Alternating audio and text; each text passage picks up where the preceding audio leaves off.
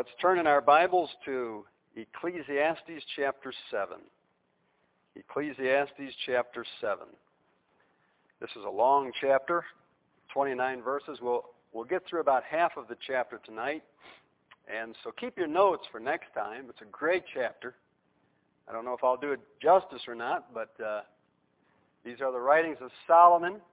He was the uh, uh, second king of Israel. And he was a great king. He asked God one day to give him a wise and understanding heart. And uh, the Bible says he became the wisest man on earth because of that request. I don't think God's any um, respecter of persons. I think anyone here tonight that would ask the Lord to give you a wise and understanding heart, I think he'd answer that prayer. So he wrote 3,000 proverbs and over a 1,000 songs. And many of those proverbs are documented for us in the book of Proverbs.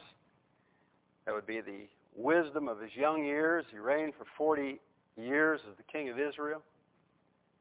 After about 15 years of reigning, he got away from the Lord. And he left the Lord and all the wisdom God gave him. Began to live a secular, humanistic life. And a couple years before his death, he came back to his senses. He came back to the Lord. And he wrote this book here, Ecclesiastes. So Proverbs was written while he was a young man. Ecclesiastes is written now while he's an old man, after he had tried everything the world could offer him. And so he's writing now the book of Ecclesiastes just a couple years before he dies. He's basically writing about how foolish he was, how vain he was, to think that the world could satisfy him. And all the different things he tried in the world to satisfy him never satisfied him, left him empty. He called it vanity and vexation of spirit over and over again. Now we get to Ecclesiastes 7, which is one of my favorite chapters in the book, where it talks about the better life. Notice the word better in verse 1, the word better in verse 2, the word better twice in verse 3. The word better in verse 5. The word better in verse 8 twice. The word better in verse 10. He begins to talk about the better life. In fact, 22 times you'll find the word better is used in the book of Ecclesiastes. And basically, he's reflecting on the fact that he once walked with God, then he walked with the world, but it was better when he had walked with God. And uh, he is imparting this wisdom to us to keep us from making the same mistake. That we ought to just walk with God. And so he tells us about the better life here in the first half of this chapter, which we'll try to get through maybe 13, 14 verses tonight and see how it goes. So bring this sheet back with you. So let's, let's get at it here in verse number 1 says a good name is better than precious ointment, and the day of death is better than one's the day of one's birth. Um, precious ointment back in the days of the scriptures was uh, a person's insurance. They didn't have insurance policies. They saved up ointment and sold the ointment uh, when a woman's husband died. And uh, they would save these this ointment in very, very expensive boxes. Uh, turn, keep your place here and turn to the book of Matthew. Uh, the book of Matthew in chapter number 26. This is a famous story. And it says in Matthew 26 in verse number 7, There came unto him a woman having an alabaster box of very precious ointment, and poured it on his head as he sat at meat. And when his disciples saw it, they had indignation. They were very upset. They were very angry, saying, To what manner is this waste? For this ointment might have been sold for much and given to the poor. When Jesus understood it, he said unto them, Why trouble ye the woman? For she hath wrought a good work upon me. For ye have the poor always with you, but me ye have not always. For in that she hath poured this ointment on my body, she did it for my burial. Verily I say unto you, wheresoever this gospel shall be preached in the whole world, there shall also this, that this woman hath done, be told for a memorial for her. Now remember, we just read back in Ecclesiastes 7, a good name is better than precious ointment. And she gave her precious ointment to the Lord. All the disciples had indignation. That means they were very, very, very upset. You can just see what they were thinking in their minds. Why was this waste made? Why would this woman take something that is so valuable to her and just throw it out in a moment?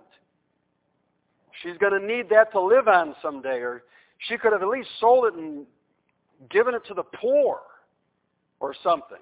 Well, she gave it to Jesus. And nothing that is sacrificed for the Lord is ever wasted. But Jesus said, Wheresoever this gospel shall be preached in the whole world, there shall also this that this woman hath done be told for a memorial of her. Notice she ends up having a good name. And her name goes all over the world as a testimony. Anywhere the gospel is preached, this story about this woman has been told.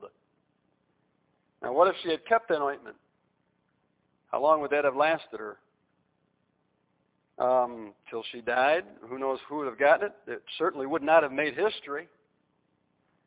But it did. See, a good name. She was concerned more about having a good name. She was concerned about her testimony. I want to encourage you now. Go back to Ecclesiastes 7 verse 1. I want to encourage you now to, to, to be concerned about your testimony. Be concerned about your integrity. Be concerned about your honor. Be concerned about your purity. It is better for you to have a good testimony than to have a lot of money, is what it's saying today to us. Um, the reputation of your name is more important than uh, how much or how precious your possessions are. In Proverbs chapter 22 and uh, verse 1, it says, A good name is rather to be chosen than great riches, and loving favor rather than silver and gold. So I can't stress you tonight enough on how important it is for you to have a good testimony and to protect your name. And uh, that's, that's far more important than cutting corners and being dishonest and becoming of ill repute just so you could get some money uh, and some possessions to try and get ahead. It's more important to have a good name. The second part of verse 1 says, The day of death is better than the day of one's birth. Uh, the second part of verse 1. For the believer, says, and the day of death than the day of one's birth. Keep in mind that as for human beings, after birth it only gets worse. But for the believer, after death it only gets better. Amen? Um, so death is not our enemy uh, in the sense that for those of us who are saved, we know that life only gets better after death. And we ought to celebrate a person's death and the way they die more than their birth. I, I really do think we put much too much emphasis on birthdays, uh, especially with the little children. I would I would really cut out that nonsense in your home. If your parents, if you are parents with little children, I, I wouldn't throw them birthday parties and stuff like that. I'd wait till their character is formed, till they're six, seven, eight years old, nine years old, or something like that. But we we have all these big blowout birthday parties, and we make the kids, you know, we train their character at a young age that they're like gods, that uh, the whole world revolves around them. And uh, we didn't have birthdays for our kids till they were older. Uh, I just I just didn't want them growing up thinking that they're the most important thing on earth, and, and the world revolves around them, and and uh, big huge blowout parties for them. I I just didn't want that for my kids. I I wanted I wanted to teach them the day of death and and and how how they finish, as we'll see later in the chapter. Is more important how they start.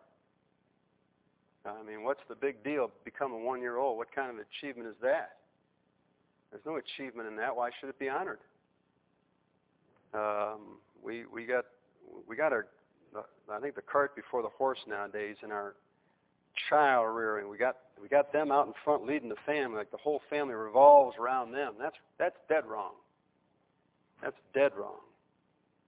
Uh, it shouldn't be that way at all. Verse 2 says, It is better to go into the house of mourning than to go to the house of feasting.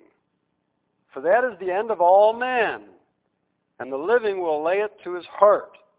Now notice the word heart in verse 2, the word heart in verse 3, two times the word heart in verse 4, the word heart in verse 7. You see, we're talking about the heart of the matter here. Uh, this chapter, the first part of it gets to the heart. It tells us a better life. And it tells us in each verse it's better to have, to have an emphasis that's almost contrary to everything we've learned in the world. Like I just said about birthdays. Now notice verse 2 says it is better to go to the house of mourning than to go to the house of feasting. In other words, it's better to hang around the funeral home than it is the bars and the clubs and the casinos and so on and so forth. Why?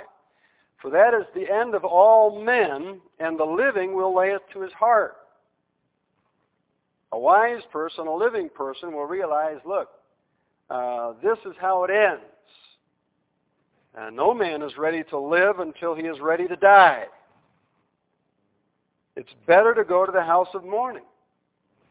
It's better to go to a funeral home and, and, and realize, hey, this, this is reality, not the casinos.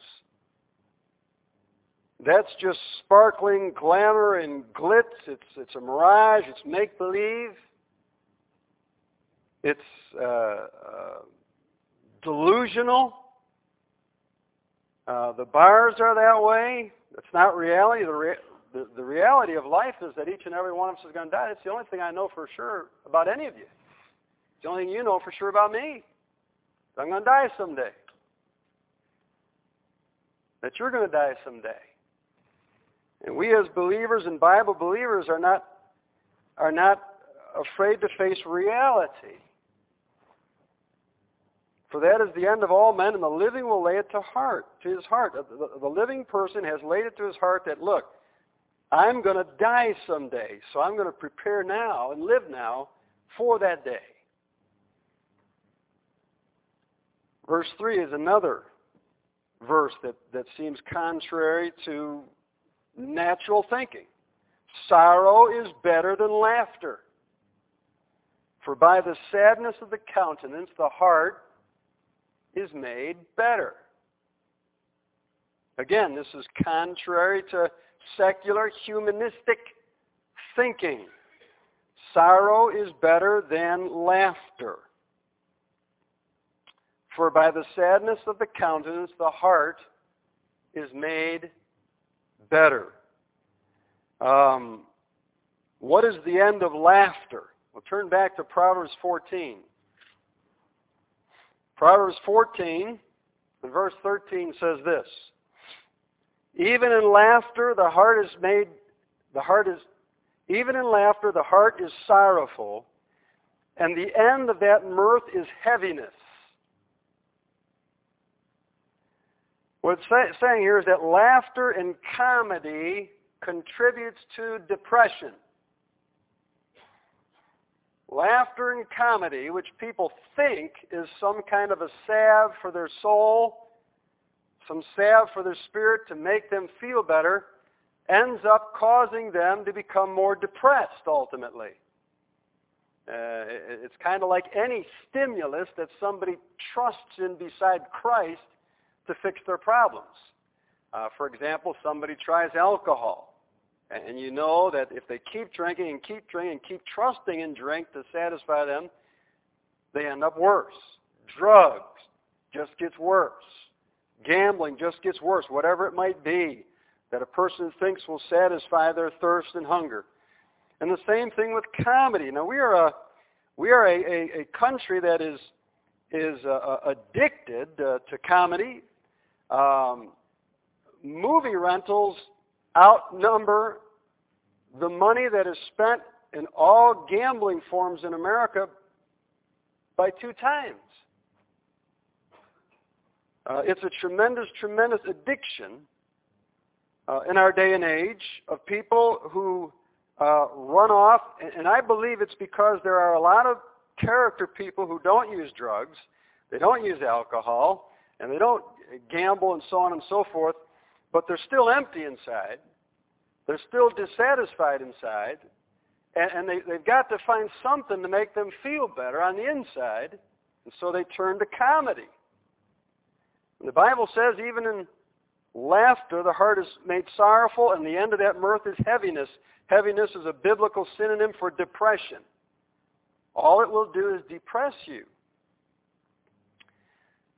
But here in verse 3, we see the opposite. Sorrow is better than laughter. For by the sadness of the countenance, the heart is made better. That's strange. There used to be a formula.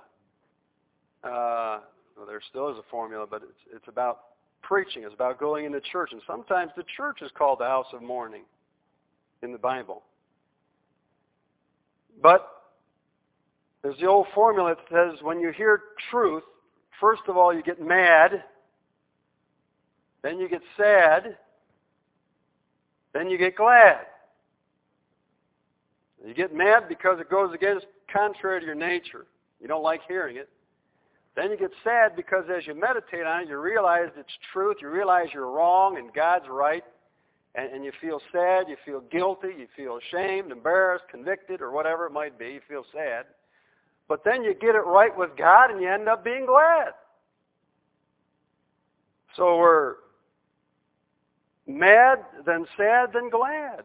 All of us that are saved can think of times in our lives, maybe when we came to an altar or we dropped to our knees in our bedroom or something, we prayed to God and we got something right with God, and then when you got up off your knees, you just felt like a weight's been relieved, and, and your, your soul has just been flooded with rays of hope and joy. And that sorrow you had over your condition, and you got it right with God, and you repented, ended up bringing joy to you. That's what verse 3 is saying. Sorrow is better than laughter. See, if we just, if we just, you know, bury ourselves in laughter, uh, and comedy, movies and so on and so forth, then the next day we're still the same person. We haven't changed any. But if we repent and we change, then the Lord fills our hearts with gladness. And it says, by sadness of the countenance, the heart is made better. I'm telling you, this Solomon is speaking here by inspiration of the Holy Spirit. This stuff works. And if you've got something in your life you're sorrowful over, repent of it. I promise you. Take it to the Lord, confess it, say, Lord, I'm sorry, forgive me, and He'll take it from you. And, and you'll just, uh, you'll feel better. Your heart will be made better. Verse 4. The heart of the wise is in the house of mourning, but the heart of fools is in the house of mirth or partying. So that's pretty self-explanatory. The heart of the wise is in the house of mourning. James in chapter number 4 and verses 9 and 10 tell us that there ought to be mourning among us as children. It says, of God, chapter 4, verse 9, be afflicted and mourn and weep. Let your laughter be turned to mourning and your joy to heaviness. Humble yourselves in the sight of the Lord, and he will lift you up. The house of the church is the house of mourning. It, it's not always fun going to church. Uh, a lot of times it's mourner, mourning. Back in the old days, especially the Methodists, they used to put these wood benches up in the front of the church, and people used to come up to the wood benches. Anybody know what those benches used to be called in Methodist history? They were called mourners' benches. They were called mourners' benches. Did you ever hear the mourners' bench? And that's where people used to come up and mourn before God over their sin and over their condition and they would kneel down by those benches. We call them altar calls now, but they used to call them mourners' benches. The church is like the, the house of mourning. It says, the heart of the wise is in the house of mourning, but the heart of fools is in the house of mirth. Now, which that's a compliment tonight. You're here. I hope your heart's here. Uh, but the heart of the wise is in the house of mourning. The heart of the wise is in the church. Uh, we want to get better. We want to improve. That's why we come in here preaching and teaching, and that's why we sometimes have to sit through uncomfortable sermons and uncomfortable subjects because we know we're not right with the Lord, but we want to get it right. And so we mourn over our condition before God. We, we feel worse than death. That's what mourning is referring to. Sometimes we feel like death when we are done hearing preaching and teaching. And, uh, but then the heart's made better. But the heart of the fools is out and out of mirth. Don't ever get the heart of a fool and leave church and go after the partying crowd. I think verse 5 builds on this. Verse 5 says, It is better to hear the rebuke of the wise than for a man to hear the song of fools. It's better to hear the rebuke of the wise. Uh, rebuke uh, means to admonish, to reprove, to expose something in somebody's life. And uh, the Bible says to the preacher, Second Timothy says, preach the word. Be instant in season, out of season. Reprove, rebuke, exhort, all long suffering and doctrine. That's one of the jobs of the preacher is to rebuke people, that is to expose and to admonish their sin. And course, he needs to be right with God too. But it is better to hear the rebuke of the wise than for a man to hear the song of fools. Again, this is, I mean, just look at verse 5 there and think of the music industry today. Just think of the music industry today and how many people are just, you know, the music industry is so big that it, it's just become something that has saturated people's minds. There's so much available now with the iPods, and even the Supreme Court the other day had to decide that certain companies that sell music over the internet can't do that. It's like violating copyrights, and because the, the music industry is so huge, it's so big, it's such a money-making monster. But there is such a thing in the Bible as the Song of Fools. Don't think all don't think music is amoral. Uh, music is either immoral or moral. Uh, otherwise, the Bible wouldn't say there's such a thing as the Song of Fools. I, I, I believe the average American has too much music in their life. I mean, just noise everywhere you go just noise. You can't get away from it. Just everywhere you go, radios and and and you know Walmart. You go in the restaurants. You get in your car and just music, music, music. And now churches. You know, now churches are that way. They just want to have music, music, music, music, music, and then have the preacher get up for 10, 12 minutes and preach some little devotionette to a bunch of Christianettes uh, to, you know, keep them entertained. Uh, they want to make the church uh, like verse 4, the house of mirth rather than the house of mourning. Shouldn't be that way. It's better to hear the rebuke of the wise. I mean, what did what did people do before all this technology produced all this music? They listened for the still small voice of God. That's what they listened for. Or they created their own music by learning instruments and praised the Lord with it. Verse 6 For as the crackling of thorns under a pot, so is the laughter of the fool. Now, have you ever heard the crackling of thorns under a pot? Can you just picture that in your mind right now? Take a big fire and you throw some thorns into it, and you hear the crackling of those thorns. Doesn't last very long, does it? Did you ever do this? Try to do this if you can. Sometime turn on a comedy show and then listen to the canned laughter in the background. You know what I mean? Listen to the canned laughter and, and listen how they'll tell a joke. The laughter lasts about three seconds, then it's over with. Then they got to tell another joke. Three seconds worth of laughter, it's over with. Then they got to tell another joke. Three seconds of laughter, and it's over. Then a lot of it's canned laughter. You're just kind of staring at the television thinking, what was funny about that? But you're hearing this laughter in the background. Laughter, laughter, laughter. We used to call it canned laughter. It's like the crackling of thorns under a pot. Laughter, in other words, verse 6 doesn't last very long. For as the crackling of thorns under a pot, so is the laughter of the fool. This is also vanity. It's emptiness. It's emptiness. I don't know why people think the Bible's not relevant. Sure sounds like this stuff can help us today. Verse 7 Surely oppression maketh a wise man mad, and a gift destroyeth the heart. Well, there's some verses I don't know what they mean. This is one. This could mean two completely opposite things, so I'll give you both and you choose. How does that sound? Surely oppression maketh a wise man mad.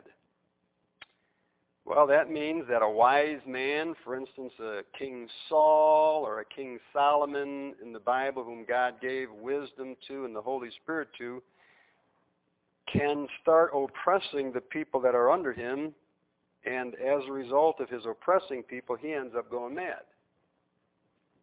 That's what happened to Saul and Solomon. They were good guys to start with.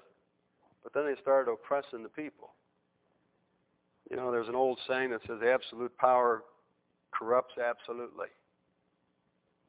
And so very, very wise people have become oppressors and ended up going mad. A classic example was Adolf Hitler.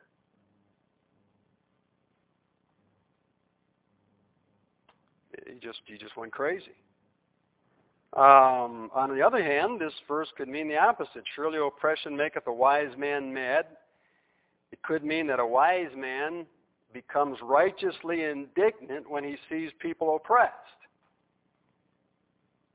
Um, such as perhaps the case of our, our current war in Iraq.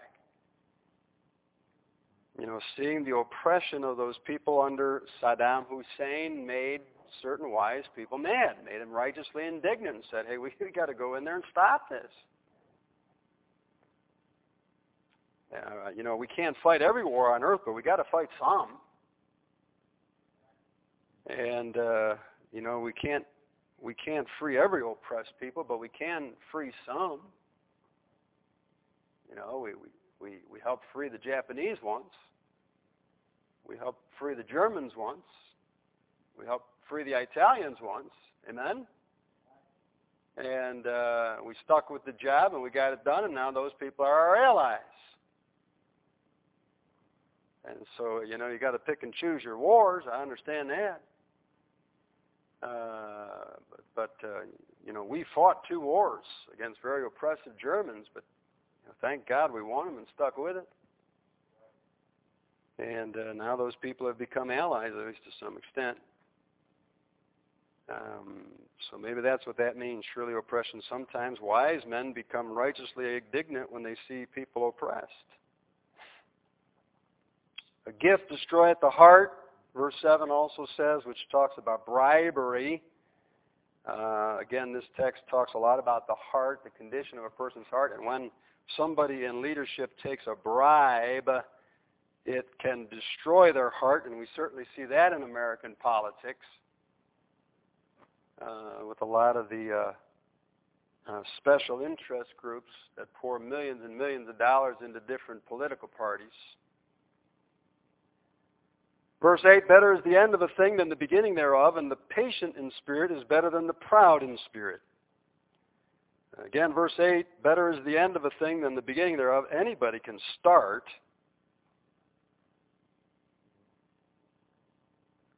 Uh, but let's see you finish. Uh, that's what we need to do. We need to have finishers. Amen? Uh, we need believers who will be finishers.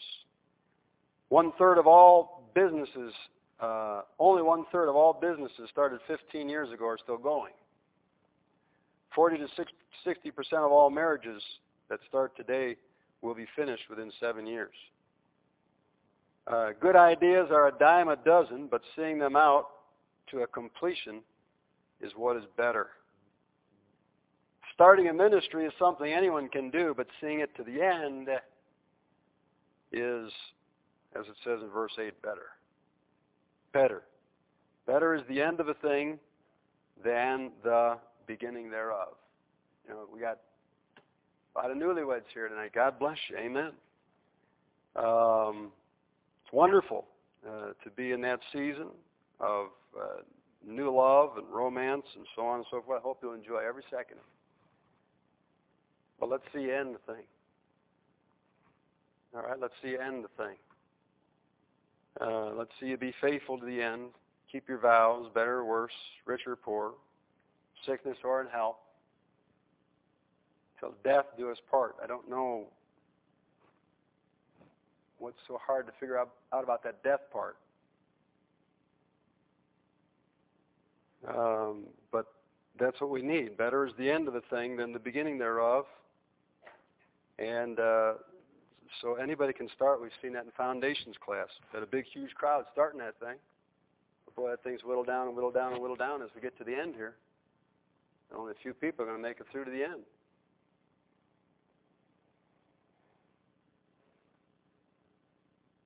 You know, if all the people that got baptized in this church just still attended, let alone the people got saved, but all of them just, just got baptized, we'd be desperate to find more land and a bigger building. I hope you'll be an ender. Amen? A finisher. And the patient in spirit is better than the proud in spirit. I'll go through a few more of these before we close here. The patient in spirit is better than the proud in spirit.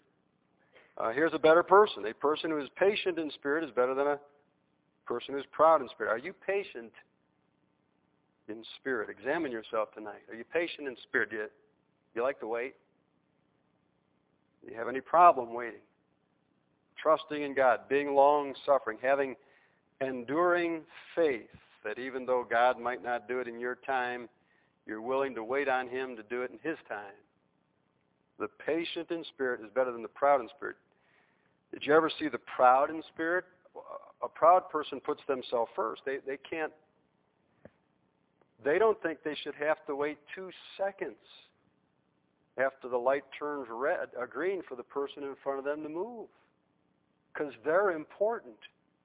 They need those two seconds. Who does this person think they are holding me up? It's The proud in spirit. That's how they are. They, they can't wait. They got to have it first. They put themselves first. They always want the best right away. They can't wait. They're irritable. They're sharp. They explode. They have temper tantrums, and everybody else looked at them like really puzzled, like, wow, what set him off? What sent her off? It is pride. The patient in spirit is better than the proud in spirit. Now, again, you that have little boys and girls, and you're just starting to train them up, please train your little boys and girls to be patient in spirit. Create situations in your home where they're forced to wait.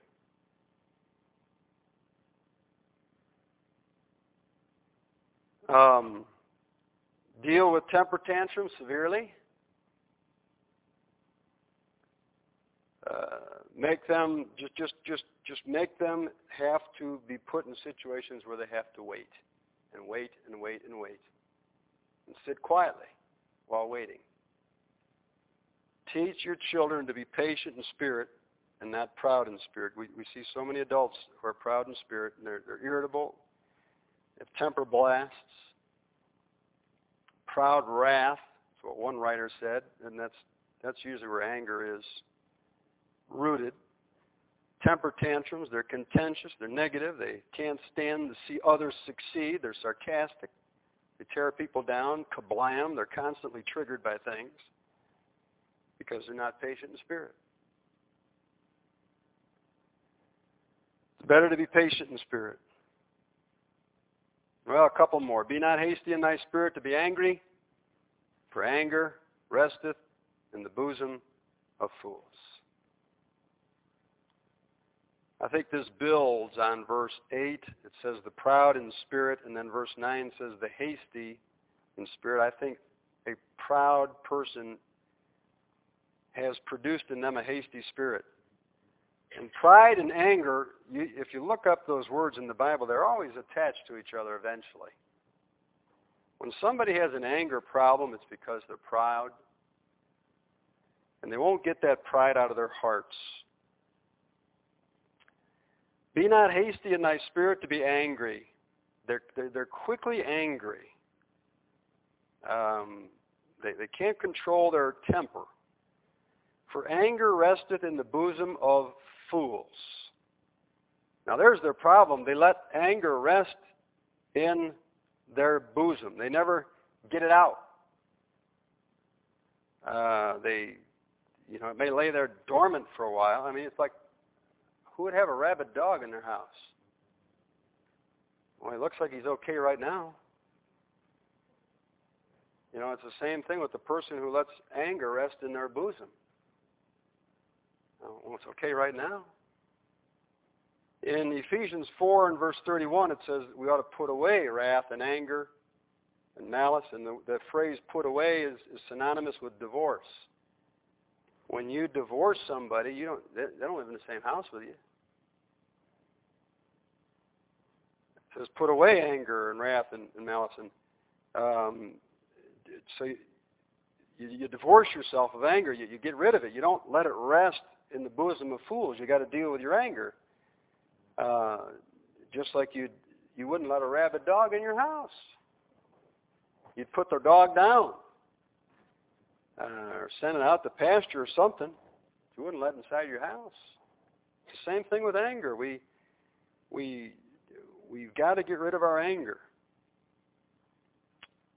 Well, last of all, verse 10 says, Say not thou, what is the cause that the former days were better than these? For thou dost not inquire wisely concerning this. You know what it's saying here in verse 10? The good old days weren't so good either. The good old days weren't so good either. That's what it's saying. People were always sinners. People were always wicked. I mean, how many of you would rather be a Christian in the 13, 14, and 1500s than you would today in the United States of America? Anybody? Not me. Man, we have it so easy in America in 2000. I mean, for us who are believers, these are the good old days. Because you wouldn't want to be caught in some places with a Bible back in the 13, 14, 1500, uh, 1500s and then watch your kids tortured in front of you uh, and then put into a fire and burned while you, while you were uh, threatened to recant your faith, and then have yourself chained up or your wife chained up and then have her burned. I mean, I don't think that's happened much in America lately, has it? So sometimes the good old days weren't so good. Uh, I wouldn't want to live in Noah's days when it grieved God at his heart that he'd even made man. The days of Sodom and Gomorrah and so on and so forth. I don't know, really, in, in all of history, when it has ever been easier to be a Christian than in 2005 in the United States of America. I really don't know when it has ever been easier to be a Christian than right here in this country, right now, at this time, in all of human history. So, you know, we, we shouldn't say, oh, the old days, long for the old days. Say not thou, what is the cause that the former days were better than these? For thou dost not inquire wisely concerning this. Boy, we ought to thank God. I mean, next Monday, the 4th of July, just get on your knees somewhere. Just thank God for America. You know, when you watch those fireworks going off, I mean, just thank God for America. Say, Lord, thank you for letting me live here. Thank you for saving me. Thank you for letting me go to church on a Wednesday night. No policemen busted in here. Nobody took our Bibles. Nobody chained up anybody. Nobody tortured anybody. Nobody murdered anybody. We are so, so blessed. So, well, we got to 10 verses, but we got to start. We'll finish it next week. Let's pray. Our Heavenly Father, we thank you for your word tonight. Uh, Lord, we've seen a lot of wisdom from Solomon about a lot of issues. We pray the Holy Spirit might leave something on our hearts and minds that we would not forget. Please, Lord, Uh, Father, help us to go to the house of mourning, the church, to the mourner's bench, to, to have sadness of heart over our sin that we can get it right and then be flooded with the gladness and joy of the Lord. Uh, Father, help us not to mask our hurts and pain with comedy and drink and drugs and and uh, then be the same person the next day. Lord, thank you for our country. Bless this weekend coming up. Help us to pray for our land. Help our president. Help our troops. Help our church to never complain, uh, Lord, uh, uh, but to go forward while we have this liberty to do your will. And we pray it in Jesus' name. Amen.